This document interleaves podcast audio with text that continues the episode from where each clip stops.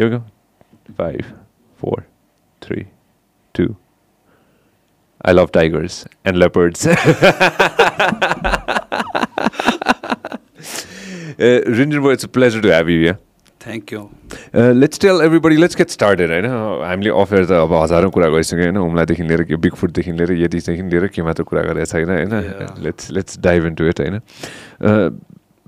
to all the people who watching right now tell everybody what you do I'm a wildlife biologist, and sometimes I like to call myself explorer because Nepal, Nepalese high mountains is full of mystery. So there's lots of things to discover, lots of things to figure out, you know, and I love about it.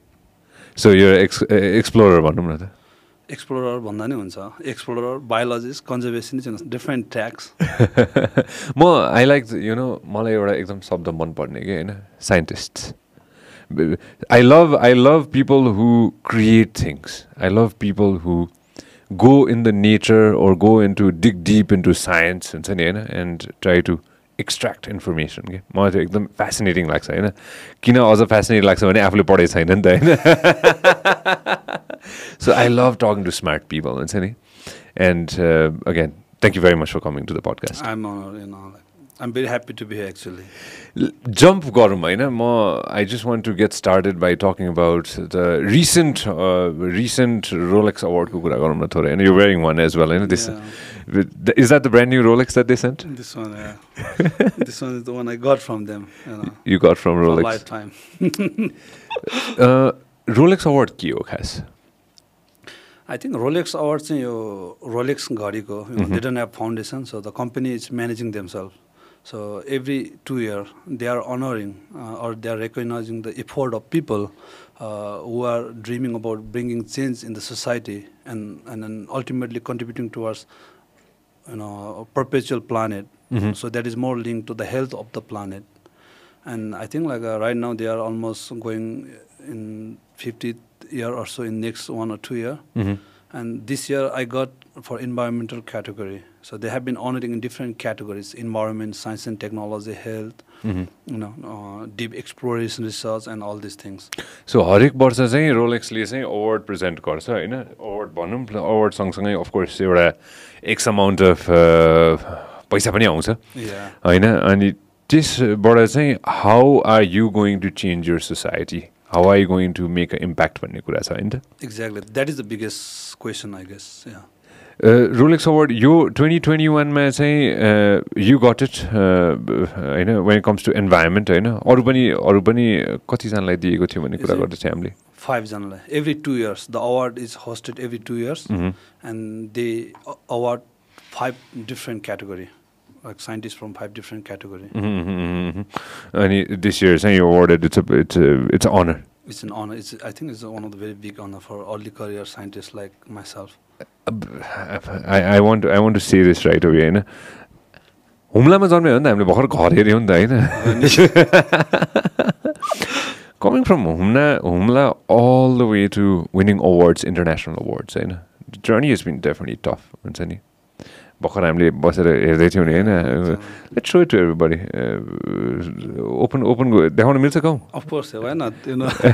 देखाउन मिल्छ गाउँ जाउँ त हुम्लामा हामीले अघि वर्ष हेर्दै थियो होइन अनि मलाई गजब लागेको थियो हुन्छ नि ठ्याक्क कतिवटा कतिवटा घर थियो र त्यहाँ सिक्सटी जति हुनुपर्ने हो सिक्सटी फिफ्टी सिक्सटी हाराहारीमा होला किनभने some people they share the same house we still counted a different household you know Rinjin सरको घरतिर हामी जाँदैछौँ होइन अनि होइन। म- मलाई गजब लागेको थियो अघि नै होइन? हामीले त्यो सिमीकोटबाट चाहिँ अलिकति उता थियो। जुमिन जुमिन जुमिन जुमिन समर कतापट्टि थियो अरे हाम्रो? क्लिक गर्नुहोस् या। ओहो। To the down, down, much down, towards the lower corner. तल। In here. Yeah, अझ तल। अझ तल to the lower corner almost towards lower corner हो यता थियो होइन हाम्रो याद आउनु थालेको like I think down there it's राइटबाट it's नटेक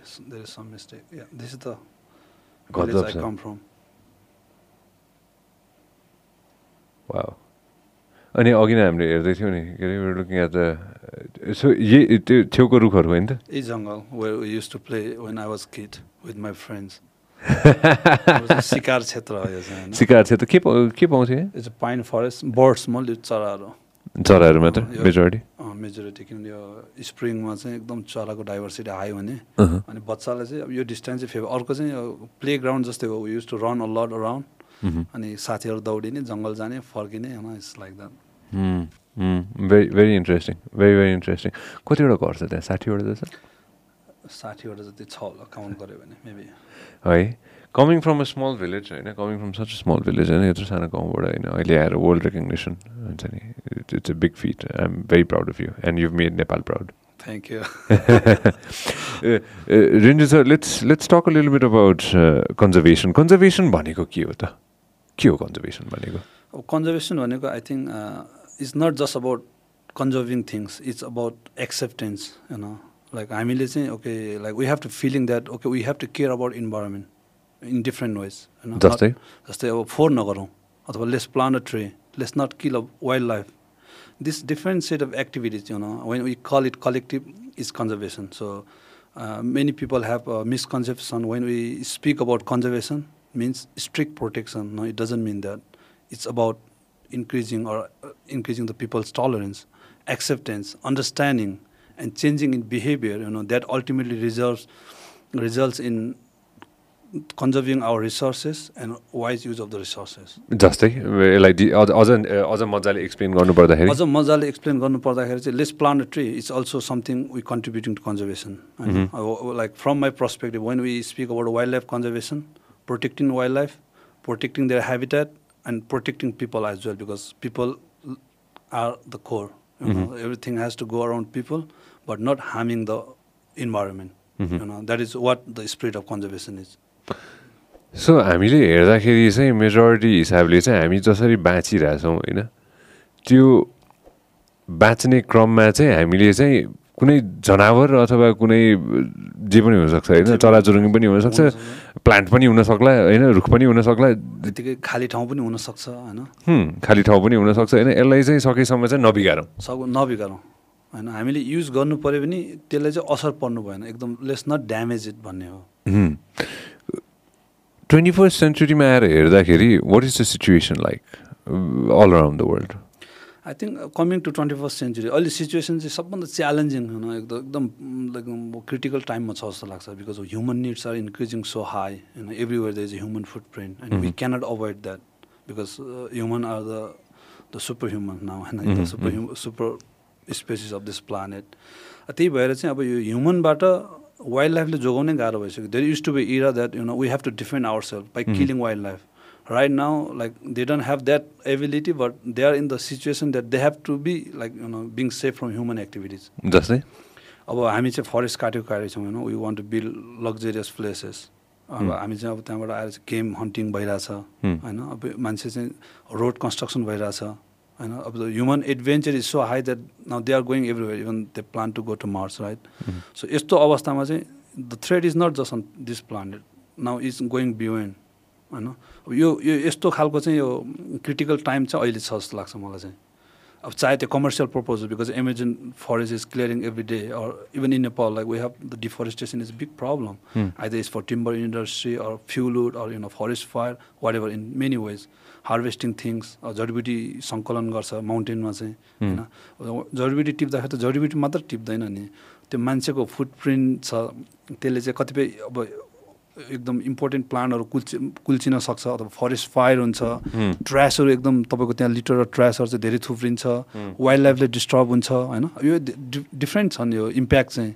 तर एकदम अब यो कलेक्टिभ गर्दाखेरि चाहिँ एकदम धेरै अब ह्युज छ इम्प्याक्ट चाहिँ अहिले।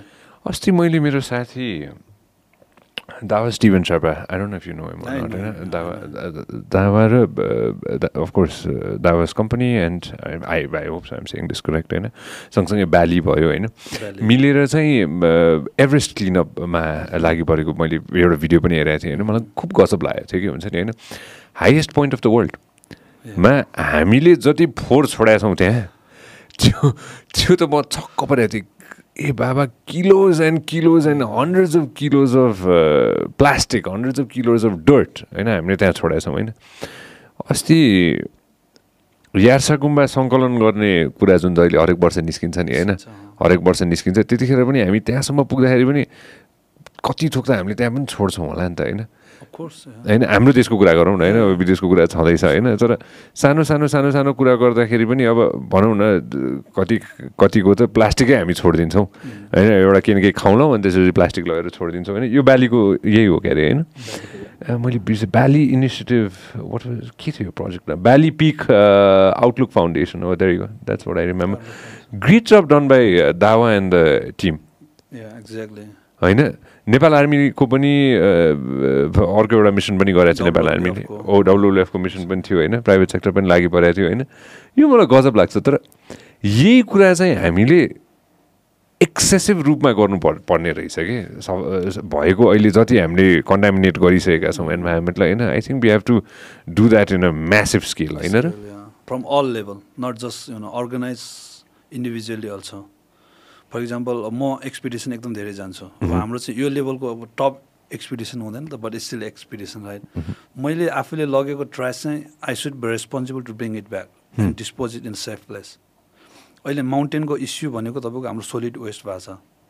होइन त यदि if you you have travel a lot if you goes like you might have seen that as well you are driving in स no man area and there still you see trash that is the sad reality now and every individual not just you know like organise institution or group or foundation every individual has to be responsible now let's not throw the cans or bottles you no plastics everywhere mm. when we take.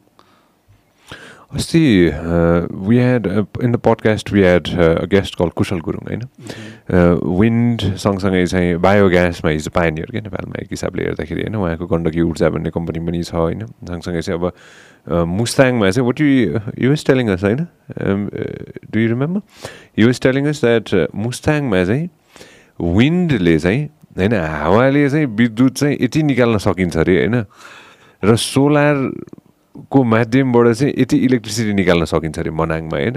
यस ए माफमा मुस्ताङमा होइन? यस्तो धेरै त्यो capacity रहेछ क्या हामीसँग। तर अब त्यो हामीले कसरी हार्नेस गर्ने भन्ने कुरा रहेछ क्या। I think it's about technology होइन? हामी चाहिँ त्यो टेक्नोलोजिकल पार्टमा अलिक ब्याक छौँ। अहिले अप्पर मुस्ताङको हाट लोमान्थाङ लोमान्थाङको मेन इलेक्ट्रिसिटी भनेको सोलरबाट हो। They have a big solar plant and that is how they are supplying electricity to all the houses त्यहाँ चाहिँ हाइड्रो पावर अहिले पुगिसकेको छैन अब पुग्ने बा लाइन छ तर पावर चाहिँ अहिले आइसकेको छैन। तर मेन पावर चाहिँ अहिले सोलर हो। अफकोर्स पोटेन्सियल छ किन त्यहाँ फरेस्ट छैन। बेयर एरिया हो होइन? बेयर एरियामा त सोलर हामी राख्न सक्यो। हाई विन एरिया हो। त it's all about technology how we adapt the technology I think that is the key question now Where all have you traveled? In Nepal. In Nepal. I think almost all the mountain area, from Kanchenjunga to Humla. Mm-hmm. I haven't been to Mugu yet. I've been to Rara, but mm-hmm. not the core Mugu. So you travel a lot, you know. What do you what do you look for uh, when you're traveling? You know, what are the things that you look for? You know, when I travel, like when we are traveling for research purpose, definitely we have certain objective that we really want to you know focus on. Mm. But when I'm traveling around, there is no specific aim or target. We just observe things. Mm. Uh, it, it, can be a habitat, the people life lifestyle, wildlife definitely is in the core. We just travel to improve our knowledge and to look at you know how things, like how diverse we are and how this diversity are connected to each other. Mm. That is my, you know, one of the main objective of traveling throughout the mountain areas in Nepal. You studied in Pokhara, होइन let's tell everybody little bit about that यसको बारेमा कुरा गरौँ न sorry yes I study in Pokhara institute of forestry Pokhara after my SLC I spend six year in Pokhara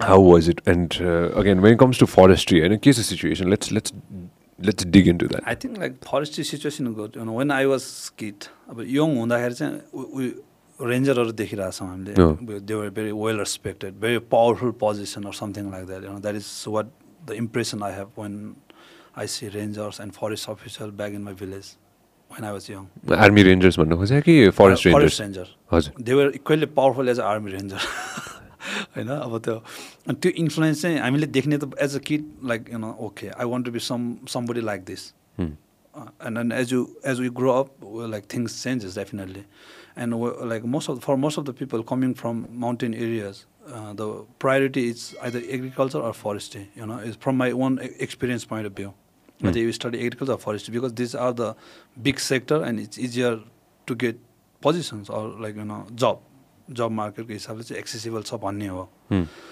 As I I was study मैले ISc forestry पढेँ अनि BSc forestry गर्दै गर्दाखेरि and then like I got contact in mean wild life biologist Hmm. right? And slowly my priority was shifting from forest to up, up, up, up to wildlife, and then ultimately to snow leopard. How many forest do have एक हिसाबले अस्ति हामीले Google गरेर बसिरहेको थियो होइन? नेपालमा छ हजारवटा खोला रहेछ क्या? खोला नालाहरू सबै थोक गरेर छ हजारभन्दा माथि रहेछ। मैले मिलाए जस्तो लाग्यो मलाई यो। होइन? वन जङ्गलको हिसाबले चाहिँ के छ सिचुएसन हाम्रो वन जङ्गल पनि हाम्रो अब कभरेज फरेस्ट कभरेज हेर्ने हो भने त राम्रो छ because we are in a good position तर कतिको प्रोडक्टिभ छ भन्ने हो। प्रोडक्टिभ फरेस्ट एन्ड कभरेज चाहिँ अलिक छुट्टै हो। त्यो भने भनेको के हो? यसलाई यसलाई बुझाउन सबैजनालाई। प्रोडक्टिभ फरेस्ट भनेको हामीले चाहिँ टिम्बर होइन? काठ निकालेर बेच्न सक्ने जङ्गल। हामीले चाहिँ अब तपाईँको टिम्बर इन्डस्ट्री भनेको त बिग सेक्टर हो नि। त्यो टिम्बरलाई चाहिँ हार्भेस्ट गर्न मिल्ने हामीले टिम्बर निकाल्न मिल्ने फरेस्ट र यतिकैको कभर चाहिँ अलिक फरक हो। इन टर्म्स अफ कभर हामीसँग चाहिँ राम्रो छ तर। प्रोडक्टिभ फरेस्ट चाहिँ हामीसँग अलिक कम छ। सो कताबाट चाहिँ काठ धेरै निस्किन्छ जस्तै यसलाई इलाबरेट गरौँ न अझै। काठ त अब तपाईँको अलिकति नेपालमा अलिक बढी काठ निस्किने त साल भइहाल्यो सिसो भयो होइन? हुँ। उत्तिसको जङ्गलहरू भयो अनि माथि माउन्टेनको केसमा चाहिँ सल्लाह नै हो। तर त्यसको लागि त रुखहरू ठुलो हुनु पऱ्यो रुख धेरै भएर सानो रुख धेरै भएर भएन ठुलो रुख चाहियो हामीलाई चाहिँ। जस्तै जस्तै काठ मेजर मेजोरिटी चाहिँ again trust me I'm so dumb with this things होइन मेजोरिटी हामीले कुन काठ युज गर्छौँ यो चाहिँ पाइन हो यो पाइन हो होइन मलाई अहिलेसम्म याद छ अमेरिकन पाइन नेपाली पाइन गर्नुहोस् के के भन्थ्यो नेपाली पाइनै भनौँ होइन ब्लु पाइन भन्छ पाइनको पनि धेरै क्याटेगोरीहरू छ हो यो चाहिँ अब अलिक कमन पाइनै होला स्पेसिफिक मलाई पनि थाहा छैन तर तर इक्जाम्पल देशमा चाहिँ मेजोरिटी चाहिँ कुन चाहिँ काठ युज गर्छ हेरी हेरी छ तपाईँको जस्तै कन्स्ट्रक्सन भयो भने चाहिँ साल युज गर्छ। झ्याल ढोका हुन्छ नि। हाम्रो। त्यो चाहिँ साल युज गर्छ हामीले। किन त्यो बलियो हुन्छ नि। आइरन वुड पनि भन्छ त्यसलाई त। त्यो पछि फर्निचरमा आएर चाहिँ टिम्बर के अरे सिसो युज गर्छ। सिसो अँ, तपाईँको आएर आँप आँपको फर्निचर पनि एकदम पपुलर रहेछ यहाँ। अनि आँपको? आँपको अँ, ए हो र आँपको रुख? आँपको रुख हुन्छ नि। फर्निचर। म चाहिँ काठमाडौँमा चाहिँ यो रेस्टुरेन्टहरूमा भयो इभन अफिसमा चाहिँ त्यो आँपको फर्निचरहरू चाहिँ देखेँ। ओ म्याङ्गो ट्री। ए हो र अनि। अनि त्यहाँबाट आएर चाहिँ सल्लाह भइहाल्यो तपाईँको। माउन्टेनमा बढी जस्तो सल्लाह। अझै अझै अलिकति अलिक छिटो बढ्ने स्पेसिस हो त्यो चाहिँ। सालहरू चाहिँ it takes hundred plus year to get maturity. Right सल्लाह थर्टी फोर्टी इयर्स इमेजेस बढी। त्यो देखाएर कामै छैन मलाई। A the forest area five point five million होइन? Thirty thirty seven point four percent of toll total area of the country रे so basically चाहिँ हाम्रो चाहिँ वन जङ्गल चाहिँ थर्टी सेभेन पर्सेन्ट रहेछ होइन thirty nine thirty seven to thirty nine percent चाहिँ देशको चाहिँ सबै वन जङ्गल छ होइन? इमेजेसमा जाउँ न। है है त्यो अघि नैको मैले भनेको कुरामा चाहिँ थर्टी सेभेन पर्सेन्ट चाहिँ वन जङ्गल छ त्यसको मतलब होइन त? हेर्नु पर्दाखेरि चाहिँ thirty seven to thirty nine percent अहिलेको डाटा अहिलेको डाटा अनुसार होइन? ए अपडेटेड चाहिँ छैन एकदम। आ- आँपको रुख यो हाम- हामीसँग we have the power power of Google होइन? होइन अचम्मको कुरा चाहिँ के छ भन्दाखेरि थर्टी नाइन पर्सेन्ट चाहिँ वन जङ्गल छ भनेपछि त्यो चाहिँ एकदम ठुलो ठुलो ठाउँ हो त त्यो त। It's is a good I think is a good coverage internationally कस्तो हुन्छ? अरू देशहरू हामी जाँदाखेरि? भुटानमा त सिक्सटी पर्सेन्ट छ अरे होइन? भुटानमा सिक्सटी पर्सेन्ट छ। हाम्रो नेपालको त अब जो यो पनि राम्रै हो। तर इन्टरनेसनली कभरेज एकदम छैन। जस्तै धेरै जस्तो बिग कन्ट्रीहरूमा चाहिँ छैन। We are Nepal is one of the very in very good position in terms of forest coverage protected area coverage. I think we have to be proud about that when we talk about forest होइन अब अर्को aspect हामीले बिर्स्यौँ नि त यहाँ होइन जस्तै national पार्क्सहरूको कुरा पनि त छ नि त होइन। एउटा चाहिँ हजुरले भने जस्तै एउटा चाहिँ हामीले चाहिँ ल ठिक छ देशको लागि चाहिने चाहिँ सामान बनाउनको लागि घर बनाउनको लागि होइन टेबल कुर्सी बनाउनको लागि भनौँ न एउटा इक्जाम्पल दिएको मैले होइन। काठ त टिम्बर त चाहियो होइन। अर्को भनेको टु कन्जर्भ इट होइन त? मिलाएँ मैले यो कुरा। Let's talk a lil bit about this so I think you know like balance only protect मात्र गर्ने भनेर पनि त्यो सोल्युसन होइन वी प्रोटेक्ट फर होम भन्ने हुन्छ because the biggest stake holder or biggest player in the conservation is people you know and peoples need has to be address if we fail to address that need something will go in different way So conservation has to be balanced. You know, the people needs also meet. At the same time, they are also taking part in conservation activities. फरेस्टको केसमा कुरा गरौँ न जस्तो अहिले हाम्रो community forest भन्ने छ नि।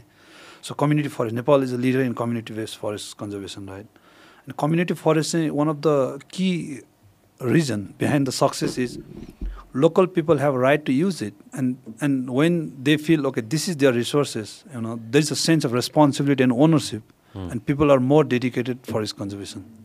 हामीले प्रयोग पनि गर्नुपर्छ। यदि हामीले यो कन्जर्भ गरेनौँ भने so we have nothing left to use in the future right so This is something like you know direct connection there has to be this connection in a good way community forest describe गर्नुहोस् न हाम्रो just describe community forest community forest भनेको it's basically a forest government forest manage by a particular community for example like we are like you know like let's consider this area is one of the community and we have forest next door so the right to use and right to protect is on this community. Hmm. So we establish that as a community forest user group, or we establish that as a community forest. We give some name, and it could be like Club International Community Forest. And then there is a committee who guides all the, these things. There is executive committee, and user groups are every household are user group, and they are the one responsible for implementing conservation, uh, forest management, forest protection, and forest utilization. Hmm. So I think it's, it's a very unique model and it's, it's very popular and it's very uh, well functioning at this current sin- situation. जस्तै कतिवटा community forest छ त त्यो हाम्रोमा? त धेरै हुन्छ। I think twenty thousand plus user group हामीले त्यो चाहिँ कम्युनिटी फरेस्ट चाहिँ ट्वेन्टी थाउजन्ड प्लस होला। I don't have the latest figure because I haven't followed of you know because of my field time but we have twenty thousand plus community forest user group we call it user group. Every community forest have like you know community user group त्यो चाहिँ बिस हजार बढी छ हाम्रो अहिले हुनुपर्ने हो। विचारभन्दा धेरै चाहिँ कम्युनिटी फरेस्टहरू छ। होइन आफ्नो कम्युनिटीको आफ्नो फरेस्टको टेक केयर आफैले गर्नु पऱ्यो त्यसको मतलब। त्यो स्पेसिफिक कम्युनिटीले गर्छ त्यो चाहिँ. तर त्यो मोनिटरिङ अनि तिनीहरूको चाहिँ तपाईँको यो सपोर्ट चाहिँ हाम्रो यो डिभिजन फरेस्टबाट हुन्छ. अब यो बफर जुन कम्युनिटी फरेस्ट हो भने चाहिँ नेसनल पार्कले गर्ने भयो। होइन भने चाहिँ हाम्रो त्यो डिभिजन फरेस्ट अफिस भन्ने हुन्छ। अब उसले चाहिँ गर्ने हो त्यो मोनिटरिङ नेसनल पार्कहरूको कुराकानी गरौँ न थोरै होइन?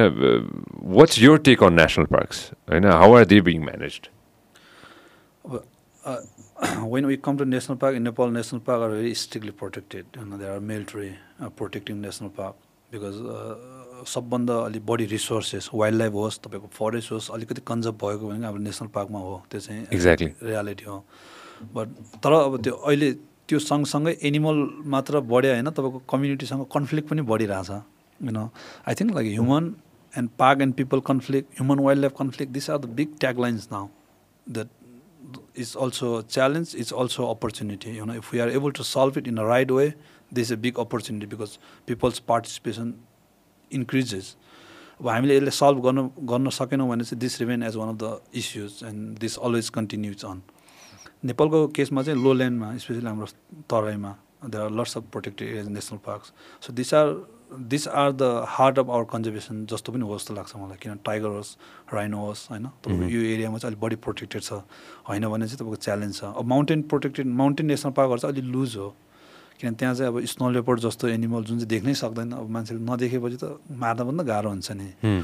फरेस्ट भयो। माउन्टेन प्रोटेक्टेड एरियाहरू चाहिँ अलिक लुज टाइप अलिकति तपाईँको it's more open to tourism right and people can still go to the core areas but when it comes to southern national parks this are very well protected and very strictly protected let's elaborate गरौँ न यसलाई होइन? हामीले त surface लेभलमा कुरा गऱ्यौँ होइन? अझ लेट्स डिग डिप होइन? साउथ नेसनल पार्क्सहरू भन्ने बित्तिकै भनौँ त ल बर्दियाबाटै सुरु गर्नु। मेरो फेभरेटबाटै सुरु गरौँ नि त होइन? बाँकी बर्दिया। होइन टाइम लिएर टेक your टाइम लेट्स मजाले इलाबोरेट गरौँ यसलाई होइन? हामीसँग सबै संसारको सबै टाइम छ आज होइन? बर्दिया नेसनल पार्ककै कुरा गरौँ न कसरी काम गर्छ? त्यो बुझाउँ न सबैजनालाई how does it work you being expert होइन? यस्तो हुन्छ हाम्रो बर्दिया नेसनल पार्कमा चाहिँ खास गरी अब तपाईँको नेसनल पार्क अफिसै हुन्छ होइन? National park office has different range post it's use to call range post now it's I think it's call section or something so every range पोस्टमा चाहिँ रेन्ज अफिसर हुने भयो। अनि कोर चाहिँ तपाईँको चिफ वार्डेन भन्छ। अनि उसको चाहिँ कम्युनिटी विङ्स हुन्छ तपाईँको। त्यो बफर जुन कमिटीहरू हुन्छ एन्टी पोचिङ युनिटहरू हुन्छ त्यो चाहिँ कम्युनिटीबाट आउने भयो। त्यसमा चाहिँ फेरि हाम्रो डोनर एजेन्सीहरू हुन्छ लाइन एन्ड जस्ट डब्लुडब्लुएफ जस्तोहरू। उनीहरूको आउने अर्को चाहिँ हाम्रो national trust for nature conservation भन्ने हुन्छ उनीहरूको पनि अफिस हुन्छ। And they work as a team as a team. And त्यो सेक्युरिटीको पार्ट चाहिँ हाम्रो त्यहाँ चाहिँ आर्मी हुन्छ। And it's more about coordinating between this stake holders अब मेन फोकस भनेको अब तराईको लो ल्यान्डमा चाहिँ फोकस भनेको तपाईँको I think it's more focus in anti poaching in illegal activities tiger rhino leopard उनीहरू चाहिँ अलिक बढी पोचिङ हुने। त्यो थ्रेड भएकोले चाहिँ तपाईँको यो अलिकति बढी जस्तो के भन्छ तपाईँको अलिकति यो नेसनल पार्कको सेन्स चाहिँ त्यहाँ आउँछ जस्तो लाग्छ। किनभने धेरै always vertical like high energy going on समय होइन तलको बाँके बर्दिया मेरो फेभरेट ठाउँ हो। मैले यो आई बिलिभ अफेयर भने कि भनेन मैले होइन बर्दिया मलाई एकदम गजब लाग्छ बर्दिया। र जङ्गलको जुन त्यो मजा आउँछ नि होइन त्यो चाहिँ मलाई बर्दियामा लाग्छ कि म धेरै ठाउँ नगएर पनि हुन सक्ला। होइन तर जता जता जङ्गल पुगेको छु त्यो र जङ्गल चाहिँ हाम्रो देशको कुरा गर्दाखेरि चाहिँ बर्दियाको जङ्गलमा चाहिँ हुन्छ नि होइन त्यो मैले रनेस पाउँछु। तर लाइक यु सर हुन्छ नि त्यो हाई अलर्ट हुन्छ नि त्यो आर्मी हाई इन्टेन्सिटी हो त्यो पनि होइन अनि प्रोटेक्सनको हिसाबले चाहिँ अहिले आएर the animals are way protected then before नि होइन र? I think it has improve now it's not just because of what you call government effort पनि अलिकति इन्टेन्सिभ छ होइन? But overall when we think like the level of understanding of the people it has also improve now. People have access to technology specially internet आएपछि मान्छेको यो knowledge level त वात्तै बढ्यो नि। They have been watching about all the African wild life American wild life and then they have a sense of call like knowledge now त्यो मान्छेको चाहिँ नलेज लेभल चाहिँ एकदम वाट बढ्यो जस्तो लाग्छ मलाई चाहिँ। त्यसले पनि कन्ट्रिब्युट गरेछ। बाघको कुराकानी गर्नुपर्दाखेरि चाहिँ मलाई अहिलेसम्म याद छ बाघ हेर्न जाने। कहाँ जाने भन्दाखेरि बर्दिया जाने। बर्दियामा चाहिँ बाघ देखिन्छ भनेर होइन। त्यो अरू केही नभए पनि त्यो लास्टमा गएर चाहिँ केही नपाए पनि त्यो हुन्छ नि त्यो त्यो ठ्याक्कै त्यो न के अरे त्यो पानी खान आउने बेलामा गए पनि देख्ने।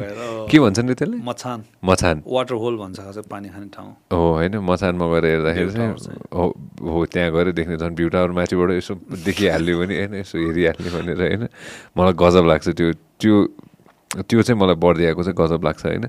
पोचिङको हिसाबले चाहिँ हामी कहाँ थियौँ र कहाँ छौँ भनेर let's let's figure that out पोचिङको हिसाबले पहिला के थियो आई थिङ्क माओइस्ट इन्सर्जेन्सीलाई हामीले ल्यान्डमार्क मानौँ त्योभन्दा अगाडि त तपाईँको अब कन्जर्भेसन भएको थियो त्योभन्दा सिचुएसन चाहिँ त्यस्तै छ तर तपाईँको सबैभन्दा यो लिक्विड सिचुएसनको कुरा गरौँ न माओइस्ट इन्सर्जेन्सीको जुन टेन इयर्स पिरियड थियो नि।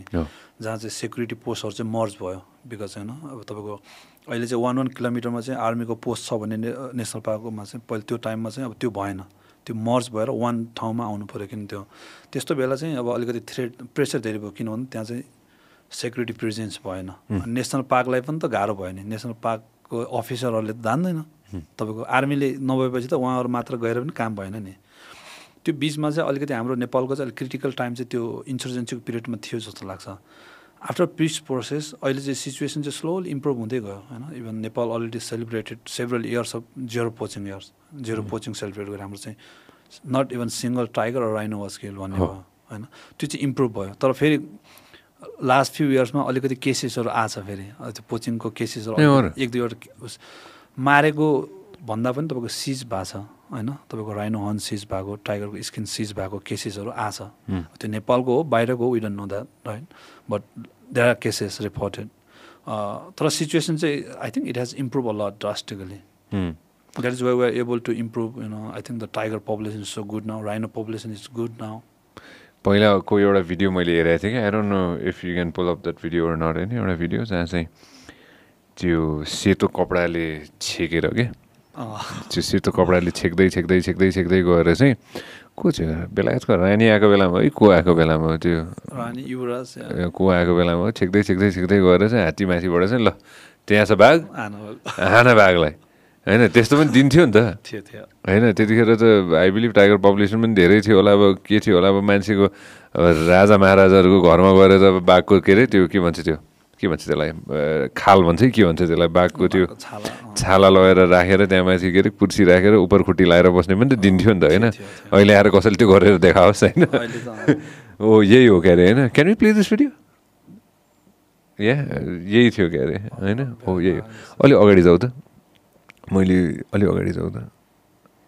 अझ अगाडि हो रहेछ त। होइन टु हो यसरी हो यही हो। कहाँको कुरा यो? चितवनको होला सायद चितवनको होला है यो चिज यस्तो पनि दिन्थ्यो थियो हेर त कतिवटा बन्दुक छ त्यहाँ त्यो भागै त हुन्थ्यो नि भाग हुन्थ्यो crazy Ryan crazy man it's game hunting that's call game this call what game game hunting This is the saddest thing I've seen in my one of the saddest things I've seen in my life. तर यसरी सोचौँ न त्यो समय थियो त्यो समयमा यो गर्न पाइन्थ्यो होइन डन त्यो समयमा यो गर्न पाइन्थ्यो होइन अहिले आएर कसैले यो कल्पना मात्र पनि गर्यो भने पनि होइन पोचर्सलाई के गरिन्छ हाम्रो देशमा यो चाहिँ तपाईँको हाम्रो यो वन ऐन भन्ने हुन्छ होइन. गभर्मेन्टको आफ्नो एउटा त्यो पनिसमेन्टको मेकानिजम छ अब यदि चाहिँ कसैले पोचि पोचिङ गरेको अथवा पोचिङमा इन्भल्भ भएको एभिडेन्स पायो भने तपाईँको आफ्नो रु त्यो नेचर हेरेर होइन? Five to ten years jail अरू five to ten lakh punishment अरू बोध भन्ने छ। त्यो म्याक्सिमम् भनेको टेन इयर्स अफ प्रिजन हाम्रो पनिसमेन्ट चाहिँ। आज बसेर आज हामीले यो रेकर्ड गरेको दिनमा चाहिँ होइन I don't know which day way गर्न रिलिज होइन but it's human trafficking day हो क्या आज। आजको दिन होइन एज अ फ्रेन्डसिप डे पनि हो होइन ह्युमन ट्राफिकिङ डे पनि हो होइन एज अ खिर खाने दिन पनि हो होइन. If you kill animals if you kill in endangered species maximum punishment दिनुपर्छ कि? त्यो चाहिँ म विश्वास गर्छु अफकोर्स म्याक्सिमम् होइन यदि कसैले कसैलाई बेचिरहेछ भने नि त्यो पनि म्याक्सिमम् पनिसमेन्ट दिनुपर्छ जस्तो लाग्छ कि मलाई। हुन्छ नि होइन?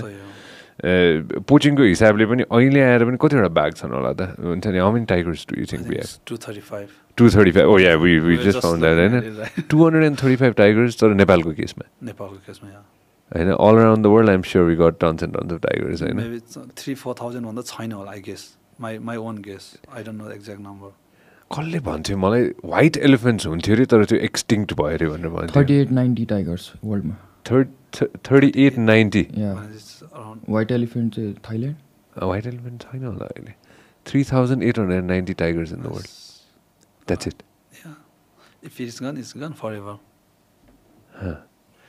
हाम्रो लाइफ टाइममा हामीले के देख्न सक्थ्यौँ होला अरू?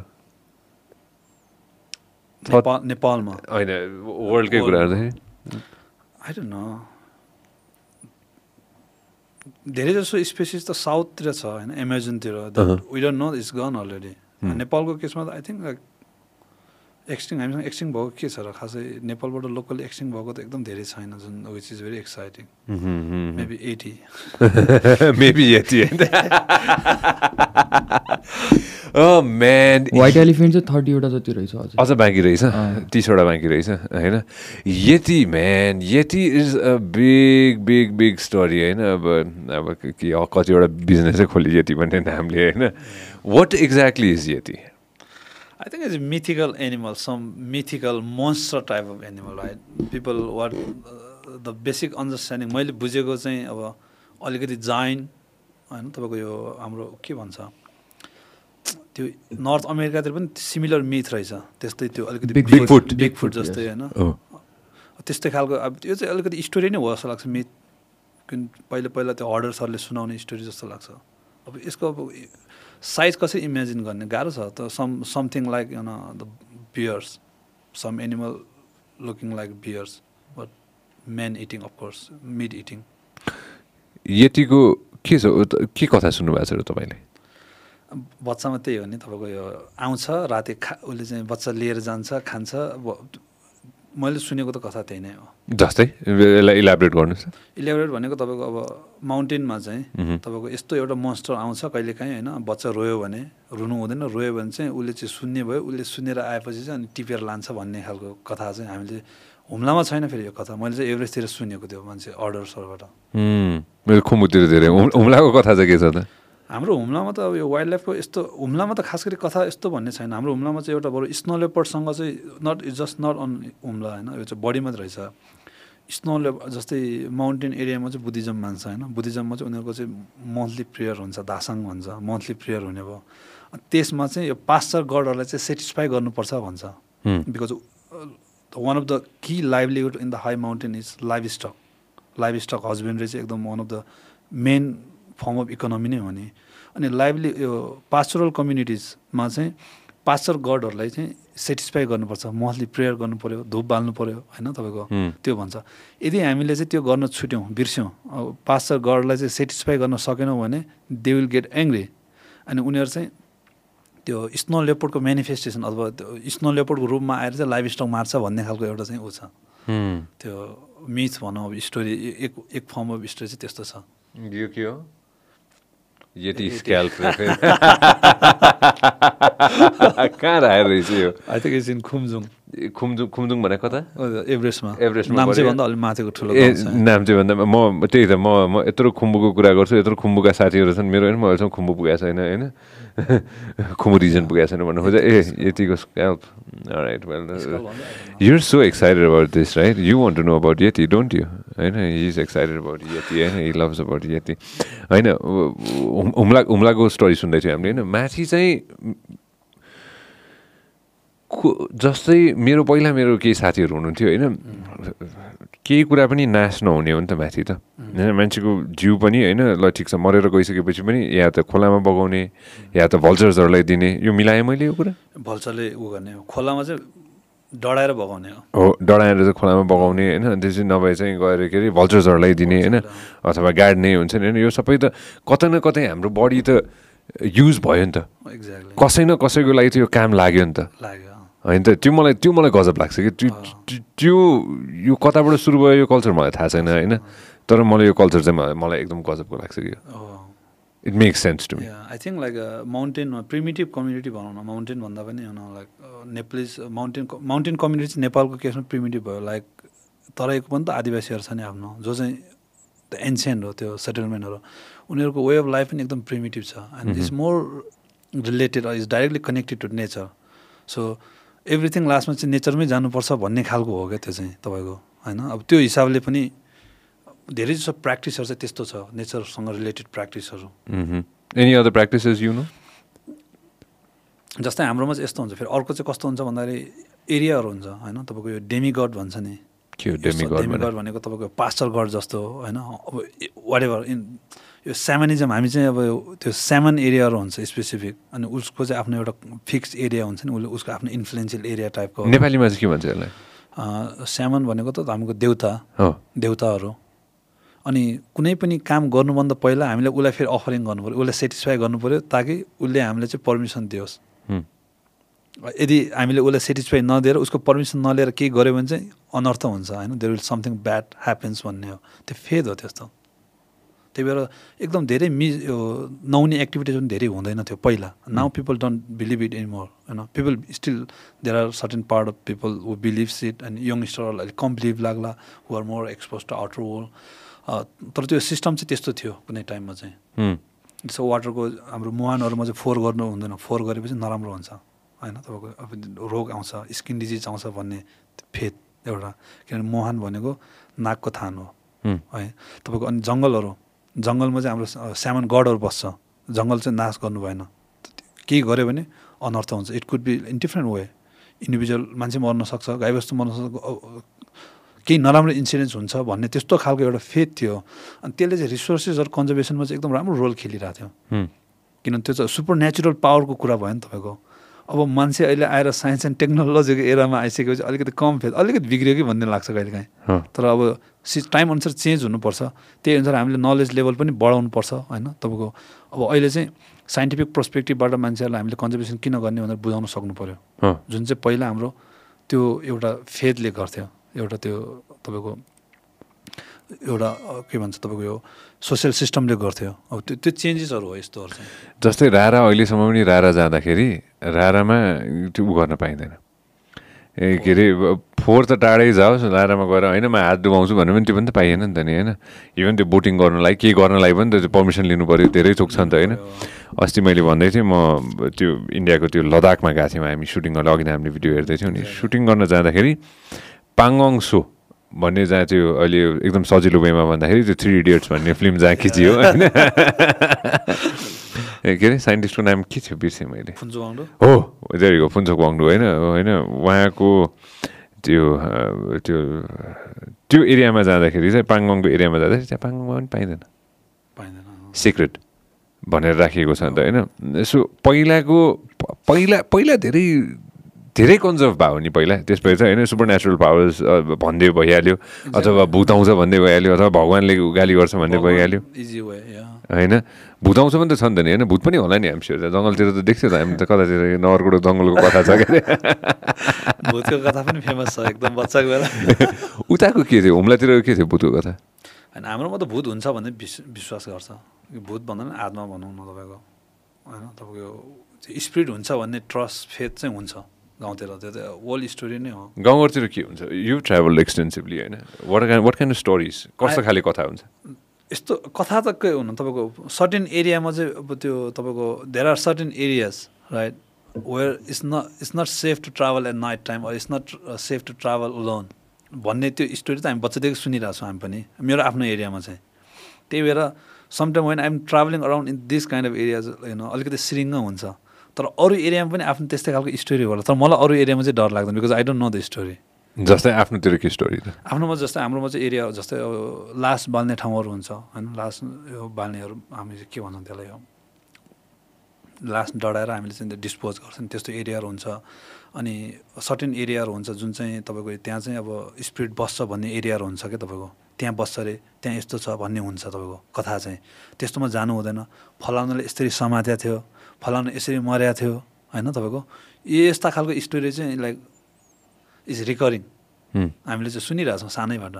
And then this place are always in mind it's not gone erase it's not easy even now right तर मनाङमा आफ्नो त्यस्तो स्टोरी होला अप्पर मस्ताङमा स्टोरी होला एभरेस्टमा थियो होला लाङटाङमा थियो होला कान्छनजङ्घामा थियो होला wave I travel it doesn't matter because I am not familiar to those story and मलाई चाहिँ त्यहाँ डर लाग्दैन। तर हुम्लामा चाहिँ हुन्छ। फेरि हुम्लामा पनि टुरिस्टहरू आउँछ नि जस्तै हाम्रो त्यो सर्टेन एरिया छ। सापदाग भन्छ कि त्यो भनेको I mean like is is more like demi god भन्छ।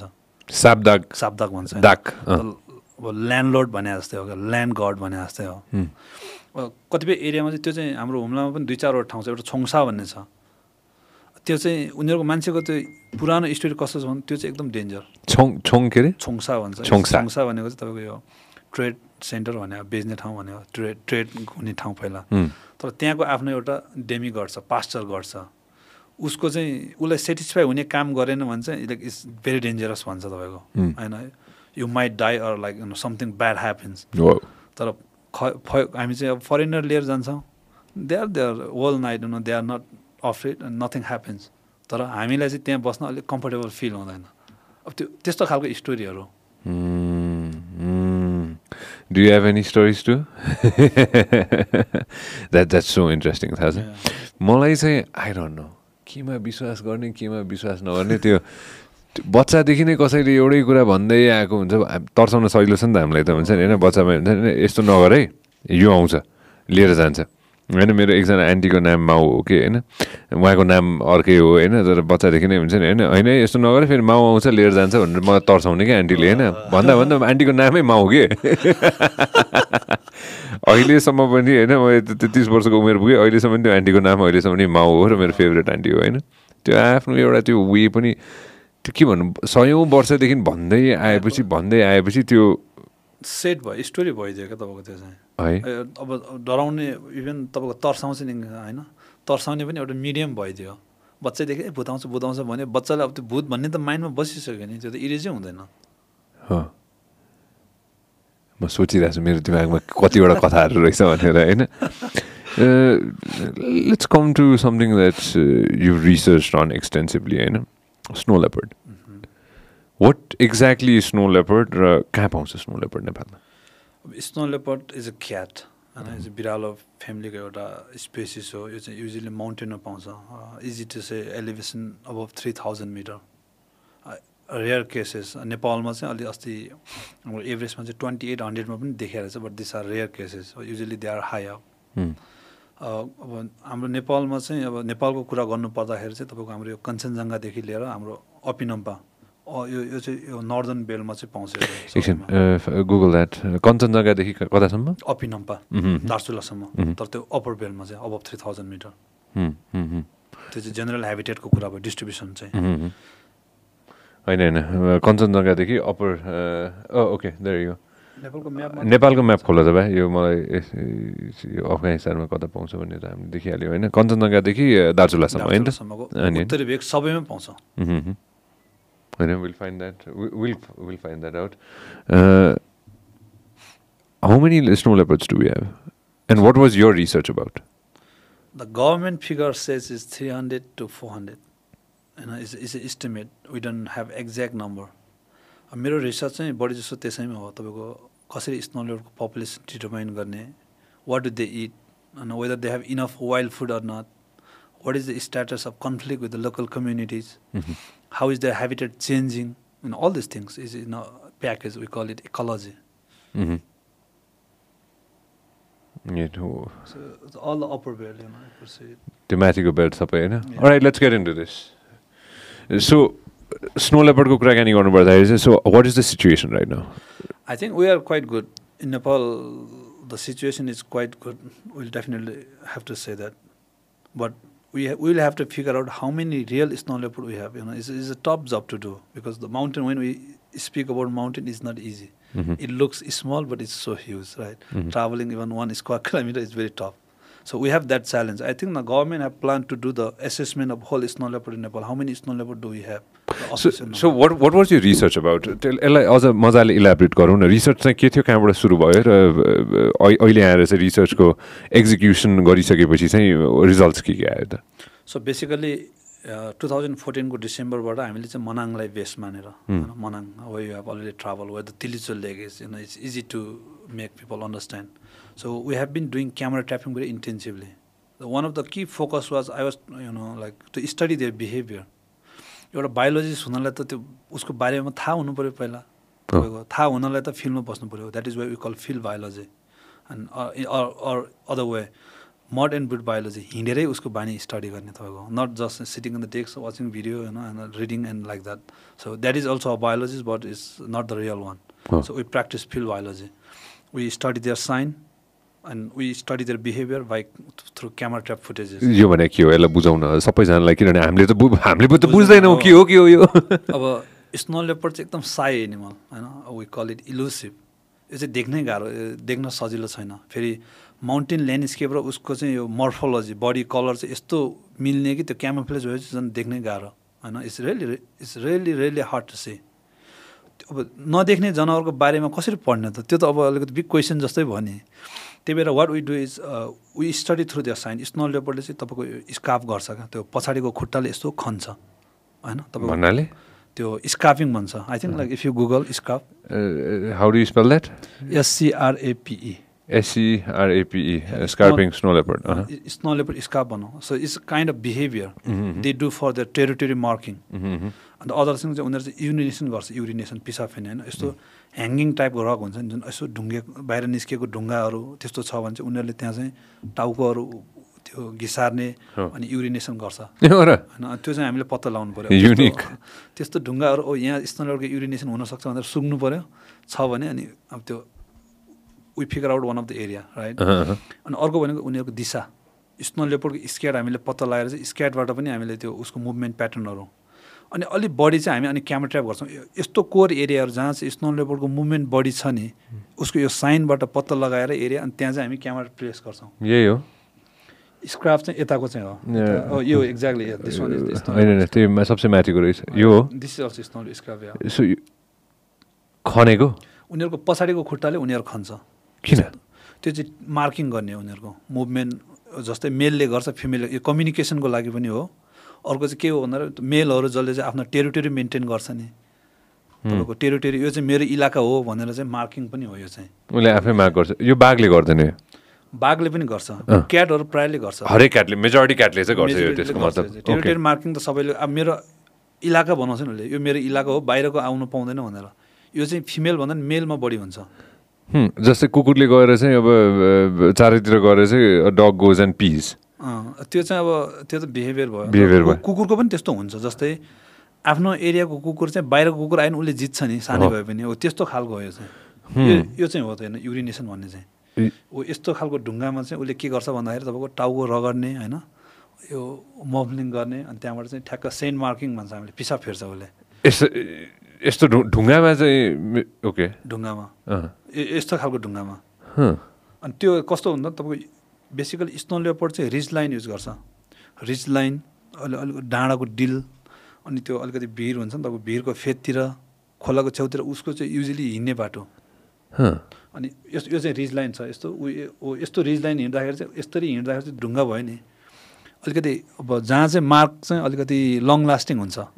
उसको प्रेजेन्स देखाउनलाई त मार्क त हुनु पऱ्यो लङ लास्टिङ। पिसा फेर्छ यस्तोमा चाहिँ त्यो भए चाहिँ उसको युरिन चाहिँ बस्छ टेन डेज टुवेल्भ डेजसम्म बस्छ।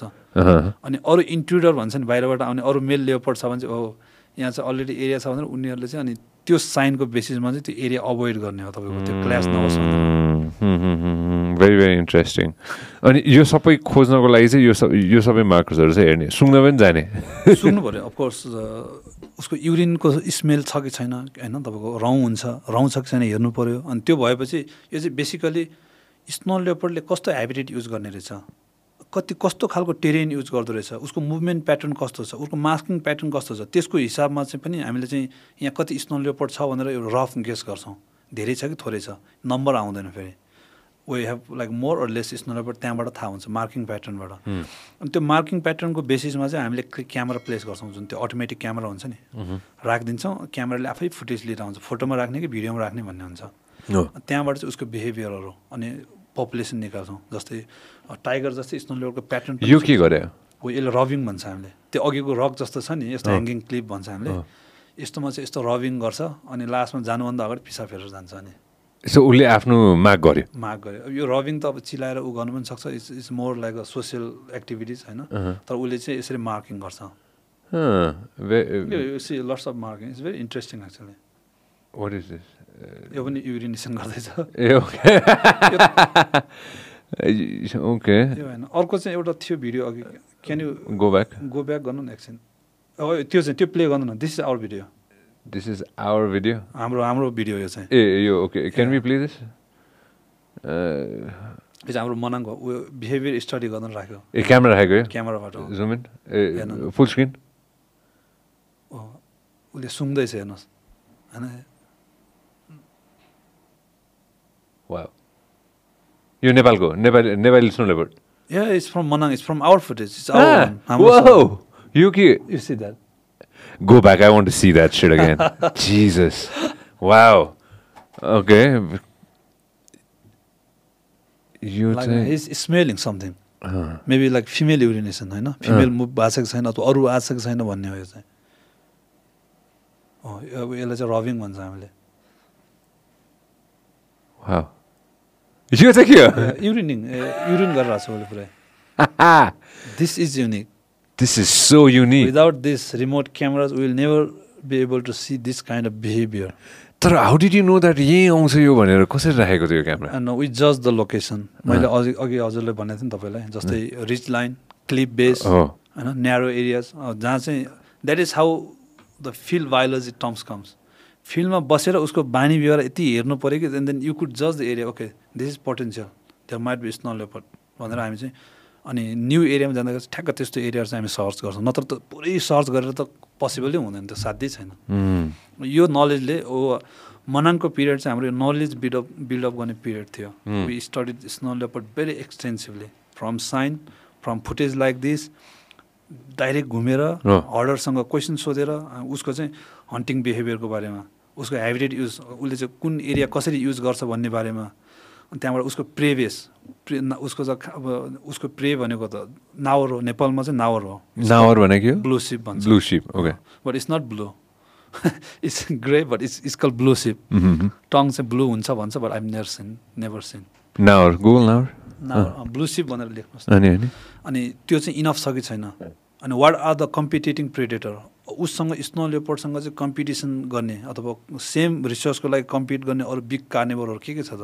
It might be wolf red fox jackal whatever this is blue sheep न this is not blue sheep this is argali body यो टाइम दिस वान अब भने दिस आर ब्लू सिप यस यो सबै हो यिनीहरू यिनीहरू सबै हो? ए यो blue sheep this this is the male blue sheep यो देखाएको छु त मैले त माथि जाँदाखेरि त ब्लू त ब्लू छैन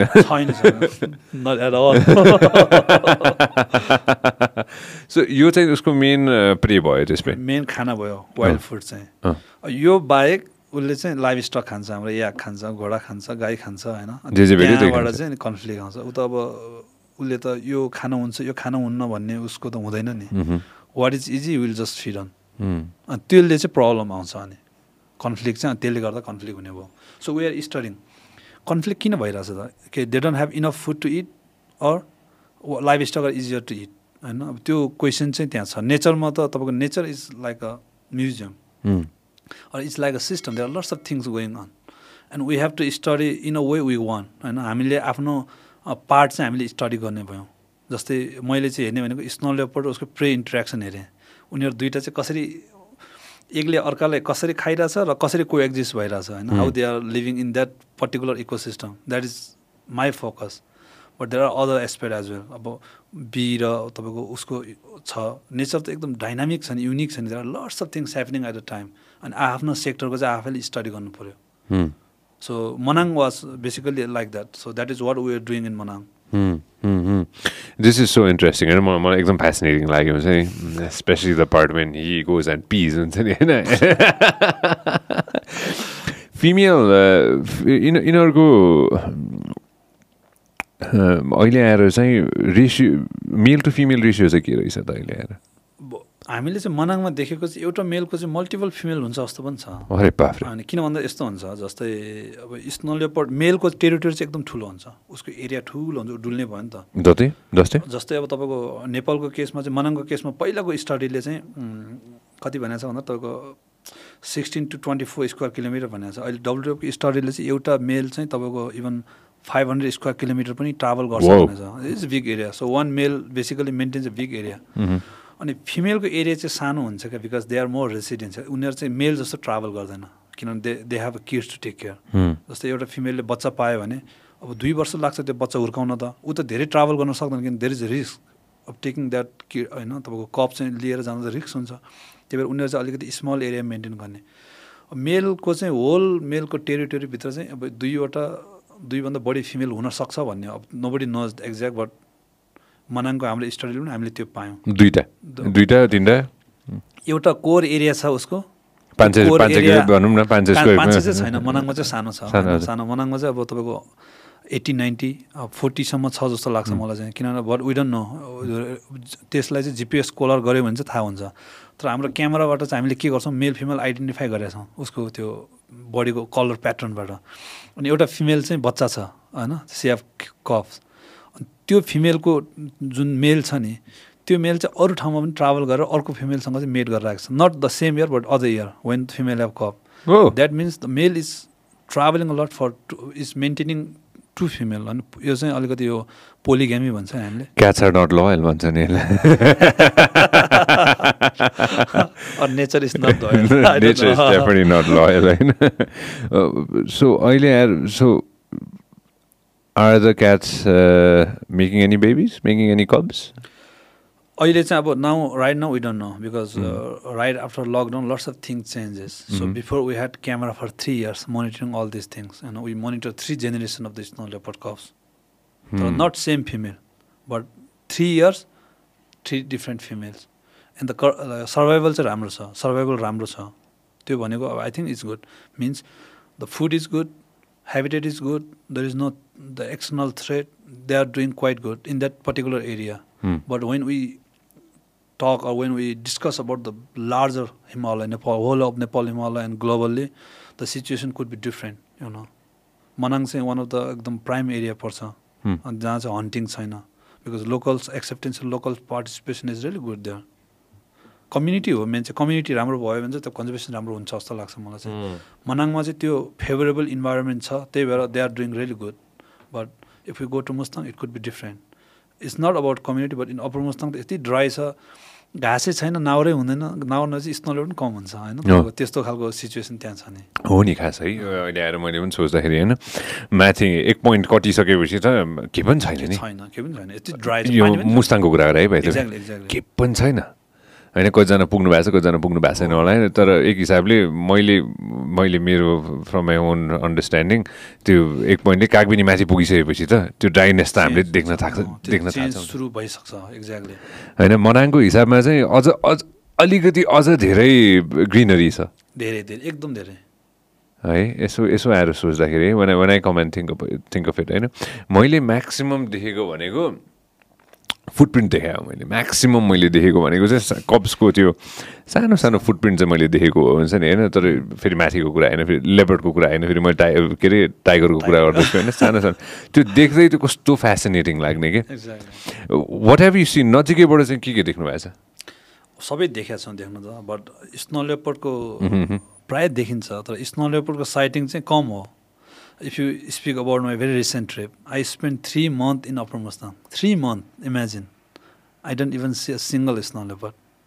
Similarly, when we were doing the most intensive study in Manang, we didn't see a single time.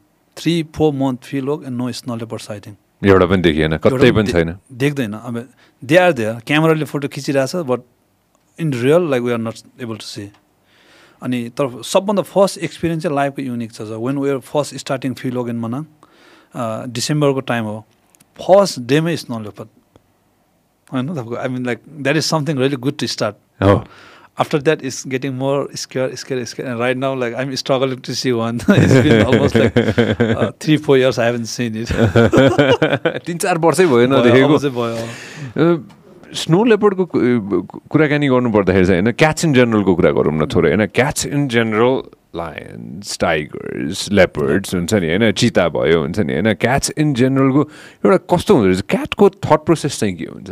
Like हुन्छ नि जस्तै अब इक्जाम्पल दिउँ न एनिमलको हिसाबले dogs dogs love human they want to come they want to play हुन्छ नि होइन क्याट्सको थट प्रोसेस चाहिँ के हुन्छ? प्योर प्रेडिटरै हो।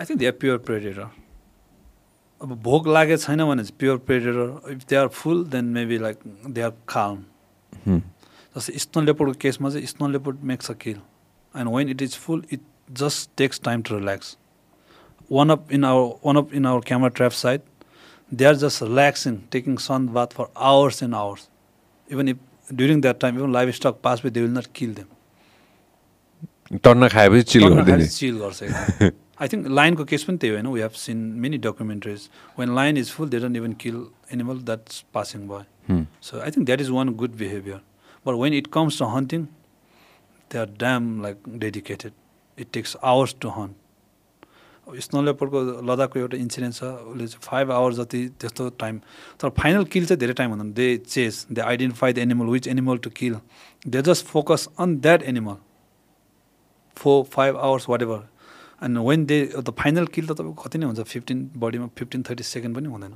होइन? They attack and finish incredible very very incredible मलाई मलाई गजब लाग्छ होइन? मलाई दुईवटा कुरा के एउटा चाहिँ मैले एकजना व्यक्ति फलो गर्छु होइन? मलाई यो गजब लाग्छ यो व्यक्ति होइन? अफ्रिकामा होइन? हामी अफ्रिकाको कुरा गर्दै थियौँ अघि नै होइन?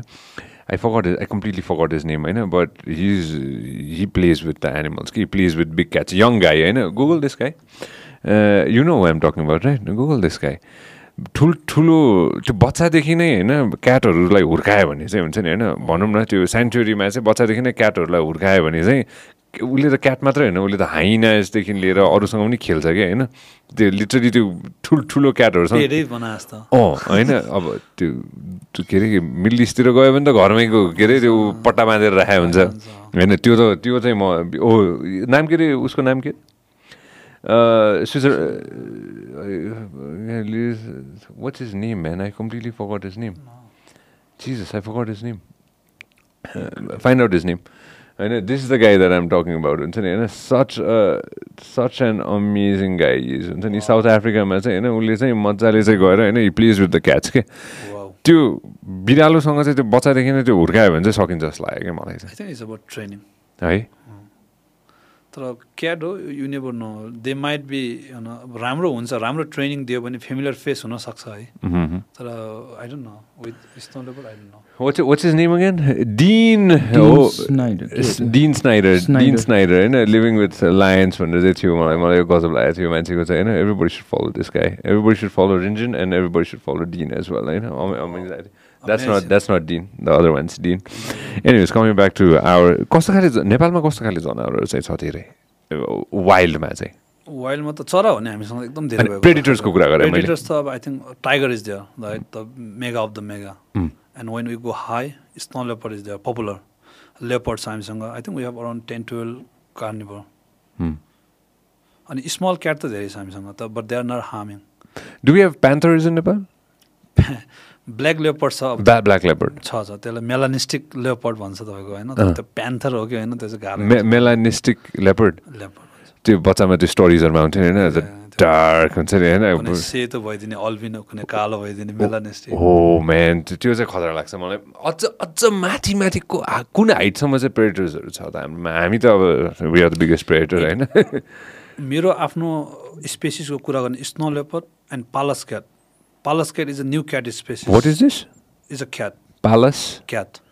Can you uh, Google Palas cat? Mm. So this cat was discovered by one of my team member, Tasiar Gale, in Nepal. So we are the one doing most, uh, more intensive research on that cat as well. So we Uh, this discuss one, yeah.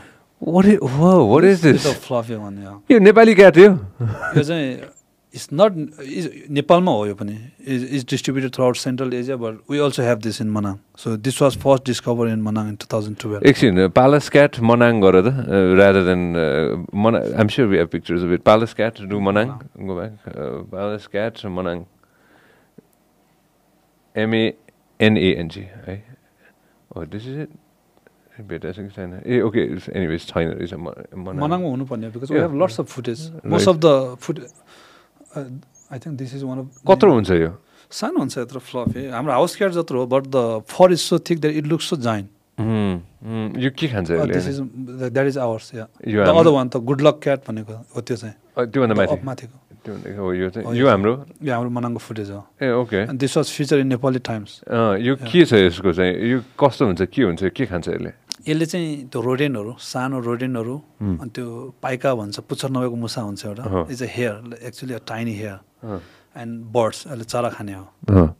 हामीले known भएको चाहिँ तिनीहरू। ए okay यसको population कस्तो कस्तो छ? We don't know population actually because it was discover Nepal not that early होइन? टु थाउजन्ड टुवेल्भमा फर्स्ट टाइम फोटो खिच्यो फोर्टिनमा आएर चाहिँ न्यू क्याट स्पेसिस भन्यो। अनि उसको इकोलोजी चाहिँ हामी नेपालमा धेरै थाहा छैन। अब अहिले चाहिँ डोल्पोमा पनि यसको प्रेजेन्स चाहिँ कन्फर्म गर्यो। It's only two area now Manang and Dolpo कस्तो डाइभर्स रहेछ नि त त्यसको मतलब इट्स सो रेयर यो पनि स्नो लेपर्ड भन्दा पनि अझ डिफिकल्ट टु सी मनाङमा चाहिँ हामीले चाहिँ लगातार मोनिटरिङ गरिराखेका छौँ like you know we have quite lots of location where we photograph तर अब डिटेलमा चाहिँ हामीलाई पनि थाहा छैन। We are still starting about this pa, pa, pa, Pallas cat man? बिरालो यो मलाई तासी बिरालो. उहाँले भेटाएर Exactly. ना आफ्नो नेम चाहिँ गरे good luck cat Tashi means it's good luck Oh. Fortune मलाई चाहियो नि त. एउटा क्याट त we need we need one of the Pallas cats here man there be so much fun you of some conservation है we need what is this this Pallas is I it's in the zoo man म हो man त्यो So if you भनेपछि go म to the black one, you know, black and white image, so this was the first photo of this cat in Nepal. सानो- यो कहाँ छ cat which is the cat. ए ऊ यो cat ए त्यो आँखाले ओके उसको यो ब्ल्याक स्ट्राइप यस्तो गएको छ नि। हो एउटा चाहिँ उसको युनिक फिचर भनेको उसको टु साइडमा चाहिँ यस्तो ब्ल्याक लाइन गएको हुन्छ क्या। एकदम remarkable easy to identify and tell of course tell has a ring back, uh, show me some of the picture of this cat. Oh, open, open, open that picture. Good luck cat भनेर छ नि तलको त्यो आर्काइभ्सकै photo निकाल त right त्यसको right हो zoom into this यो मोटो चाहिँ होइन त्यसको त्यो थिक लेयर चाहिँ त्यो चिसोमा त्यो हुनको लागि चाहिँ थिक लेयर है। थिक लेयर हुन्छ एकदम। Think there is a short video I don't know like whether it's available. हाम्रो चाहिँ त्यो रिसर्च चाहिँ एउटा युकेको टिभीले चाहिँ उसले मुभीमा पनि हालेछ त। 2012 मा भेटियो यो होइन? फर्स्ट फोटोग्राफ हो। अनि त्यो चाहिँ यतिकै पेन्डिङ भयो। अँ, he third like it might be leopard cub होइन? अँ, अनि पछि फेरि आइसकेपछि अनि फोर्टिनमा चाहिँ अनि त्यो पोस्ट गर्दाखेरि चाहिँ अनि ओ यो चाहिँ पालसका न्यू क्याट स्पेसी हो भन्ने भयो। अनि फोर्टिनमा हो यो so exciting, so exciting. यो दिस इज यो चाहिँ हाम्रो वान अफ द फुटेज हो यो चाहिँ। So the guy is you know like his my field colleague is a I think he is one of the most popular wildlife photographer in Nepal yes. In mountain not other area And we'd love to have him on the podcast. So, so यो चाहिँ first one of the first times यो चाहिँ यो चाहिँ early is from two thousand fourteen I don't know about Tashi cat होइन तर यहाँ आउने कि नआउने तर मलाई चाहिँ पर्सनली जनावर भनेको स्पेसली प्रेडिटर्स भनेको चाहिँ होइन जुमा हुनु हुँदैन भनेर भन्छु कि म चाहिँ। मलाई जुमा हेर्नु मन छैन क्या मलाई small for them I do not want to see a cat or I don't want to see a monkey or I don't want to see anything in the zoo जो यहाँ त्यो जुन मजा जुन छ नि होइन मैले सबै मैले मेरो साथीहरूलाई भन्छु कि होइन बिरालो हेर्नु मन छ जाउँ बर्थडे जाउँ चितवन जाउँ माथि होइन देखेँ देख्ला नदेखे नदेख्ला तर. त्यहाँ गएर हेर्ने हो नि त त्यो उसको. होइन उसको हेबिटाटमा गएर हेर्ने हो नि त होइन. हामीले हाम्रो हेबिटाटमा ल्याएर गएर त आएर प्रेडेटर हेर्नु त के मजा आयो त? होइन? त्यो चाहिँ आए मलाई personally I I do not like the zoo I do not go to the zoo Yeah.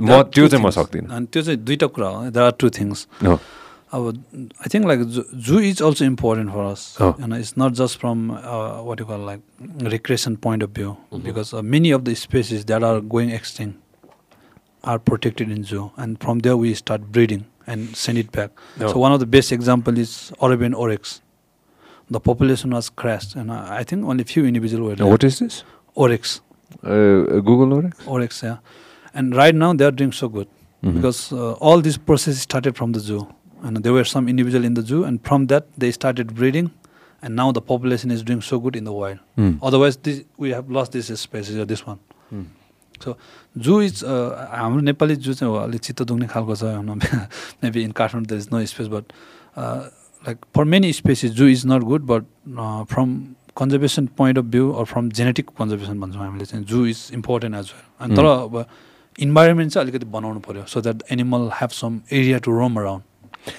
predators मलाई चाहिँ होइन I completely agree with you on this hundred percent होइन? बट विथ प्रेडिटर्स मलाई personally in my opinion I want to see the predator in the wild roam गर्नु पऱ्यो होइन they have to be ruling होइन एउटा बाघ जब बाघलाई जङ्गलमा देखिन्छ नि बाघ कसैसँग डराउँदैन। त्यो मेरो पर्सनल एक्सपिरियन्स छ यु नो दिस बेटर होइन. बाघलाई कसैको मतलब छैन। Because the tiger knows that is the king of the jungle हामी त त्यही पनि होइन नि त होइन।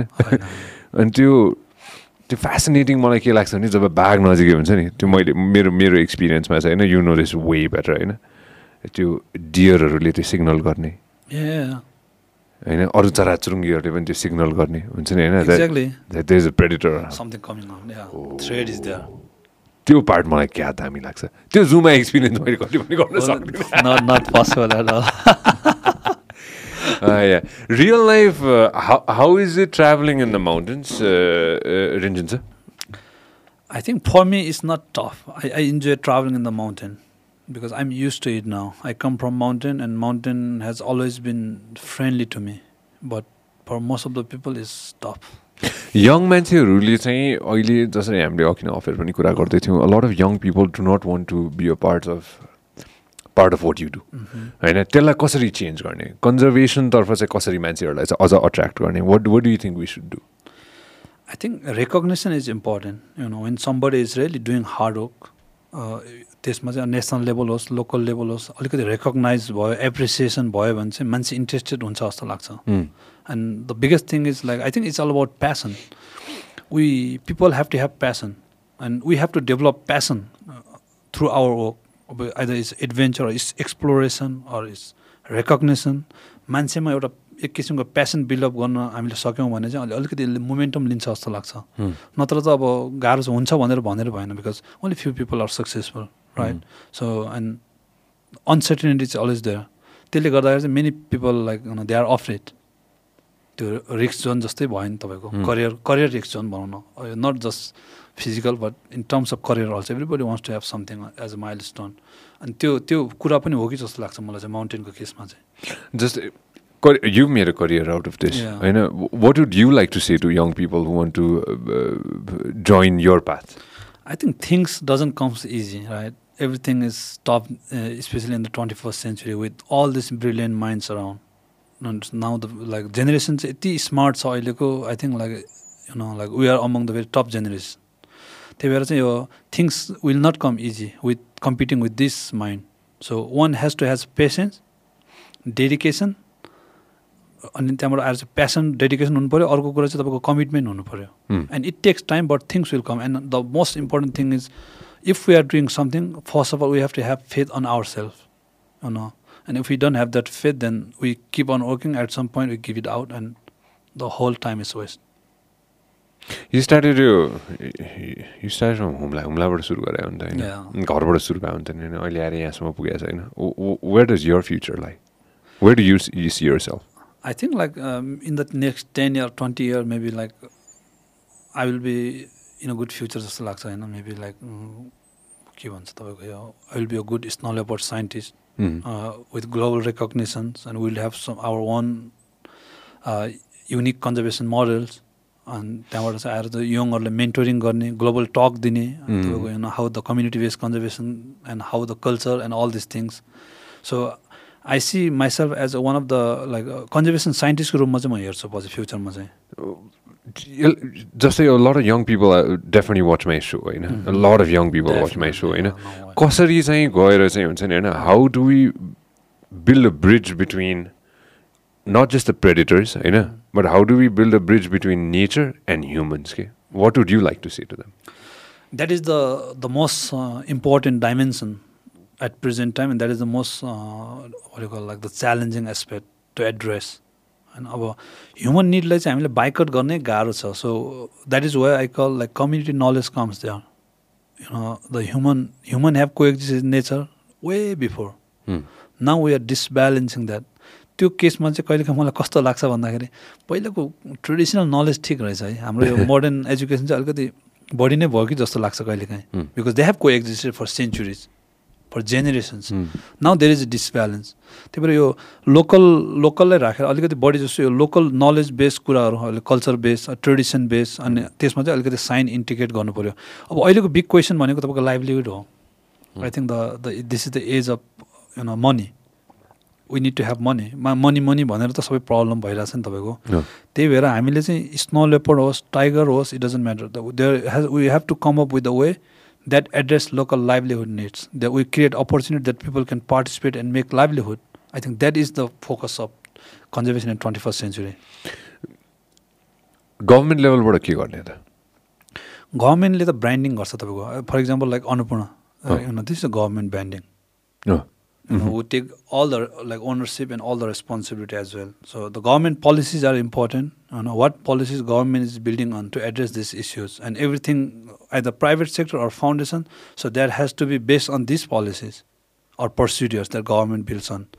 यो चाहिँ कतिको तपाईँको यो फ्रेन्डली छ भन्ने हो फर इक्जाम्पल सिटीमा गर्ने काम चाहिँ गाउँमा गरेर नहुन सक्छ because people are not capable of handling that होइन एजुकेटेड छैन they are not technology friendly and many things are new to them and maybe like they don't accept it hmm, in that case we lose the participation त्यही भएर government policy important छ branding important छ तपाईँको अनि अर्को चाहिँ तपाईँको simplicity भन्छ नि हामीले.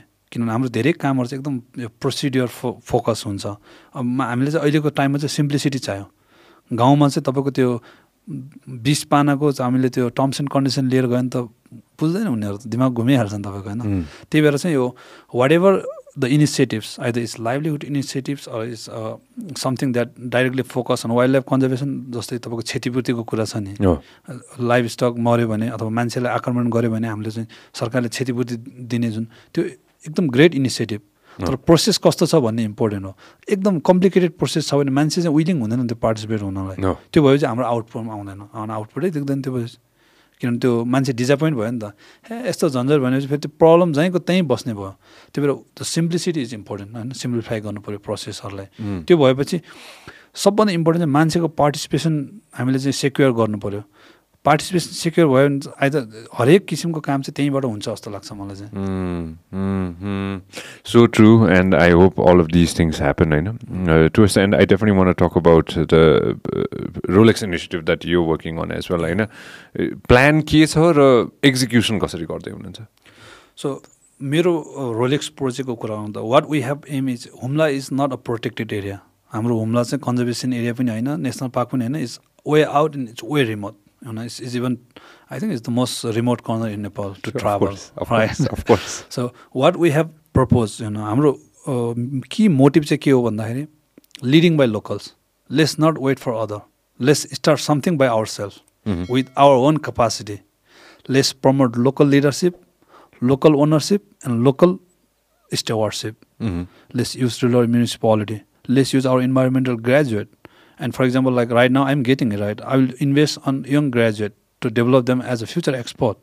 And that is how we don't have to wait for somebody else to come, or we don't have to hire people from outside, which is going to be very expensive. Of course. And also not like you know the landscape friendly Yeah. हुम्लाको ल्यान्डस्केपमा त हुम्लै ठिक हुने भयो नि हुम्लाकै मान्छे त्यही भएर चाहिँ हामीले चाहिँ तपाईँको यो we are doing a very intensive scientific study on by overall wild life not just snow snow leopard is of course they are in the खोर we want to study other mammal as well through our camera trap survey. And we want to study the status of conflict when we speak about conservation. So first thing is, what is the relationship between local and like you know the wildlife? Either people are really troubled by wildlife, or it's okay. We need to do that social study as well. Mm-hmm. We are going to do that, and that is how like that is one of the key thing that guide in developing an effective conservation plan. And we are going to train young people, which is called capacity build up program and and we are going to pilot some livelihood enterprise as i shared before. Unless and until people feel that okay there is opportunity to participate or there is opportunity coming up then like they are not willing. So we want to pilot some livelihood enterprise we call which we call uh, livelihood diversification. Mhm. not completely a new innovation but something that helps on small money or that supports existing livelihood of the people you know so that they participate it because it will be a part of their life as well. And third thing is what we want to do is you know like income other thing possible like for example tourism possibilities. Yeah. how we can promote or how we can link tourism to our work. Either it could be safari mountain safari. Safari is more common in lowland right in Mhm. africa but how we can build up this as a mountain safari or how we can link up to snow leopard tourism or how we can link up it to heritage or ecotourism so these are the key questions we are trying to move around How long is the. How long is the project for? So our plan is for five years, but right now, like uh, you know, we are going to work first two years with the Rolex funding, and then we'll see how how we move forward. Well, everybody make sure that you fund fund uh, Rinjin sir and his entire project. It was a pleasure to have you here. And uh, again, I'm so thankful and I'm so happy that हाम्रो देशमा पनि we have scientists like you who are making a difference होइन in हाम्रो community-देखि नै होइन and I'm so proud that uh, uh, from your humble beginning-देखि होइन अहिलेसम्ममा र again हुन्छ नि we- we'll be friends forever. Thank you so much. I'm honored actually, you know, like uh, to be in thank you very much हामीलाई time दिनुभएको छ र plus यति इन्साइटफुल कुराहरू भयो होइन right towards and anything you like to see to anybody any anything you like to add Uh, what should I say? I don't know. Like you know, what's your website say your website I think Instagram is better. What's what's your Instagram tell everybody your My Instagram Instagram is Lamar Engine. Lamar keep Engine. following, you know, keep following my adventure with Rolex. I think now it's gonna be more adventurous. Yeah. So the exploration is beginning in Humla, and I think whoever wants to follow, it will be fun. I'm gonna follow you man I'm gonna come to Humla with you Definitely, why not? Why not? Why not? And for like uh, young youngster especially, you know, I think like many youngsters, they love traveling and exploring. So all this traveling fun comes from our landscape, our nature. So unless we protect it, there is not going to be any fun, you know. So let's uh, put our effort individually, collectively to protect our environment whenever possible. Not necessarily mountain, Kathmandu, Kathmandu, right? So Chiton, Chiton, whatever like this. So let's give our effort from our side to protect our environment in the best way possible.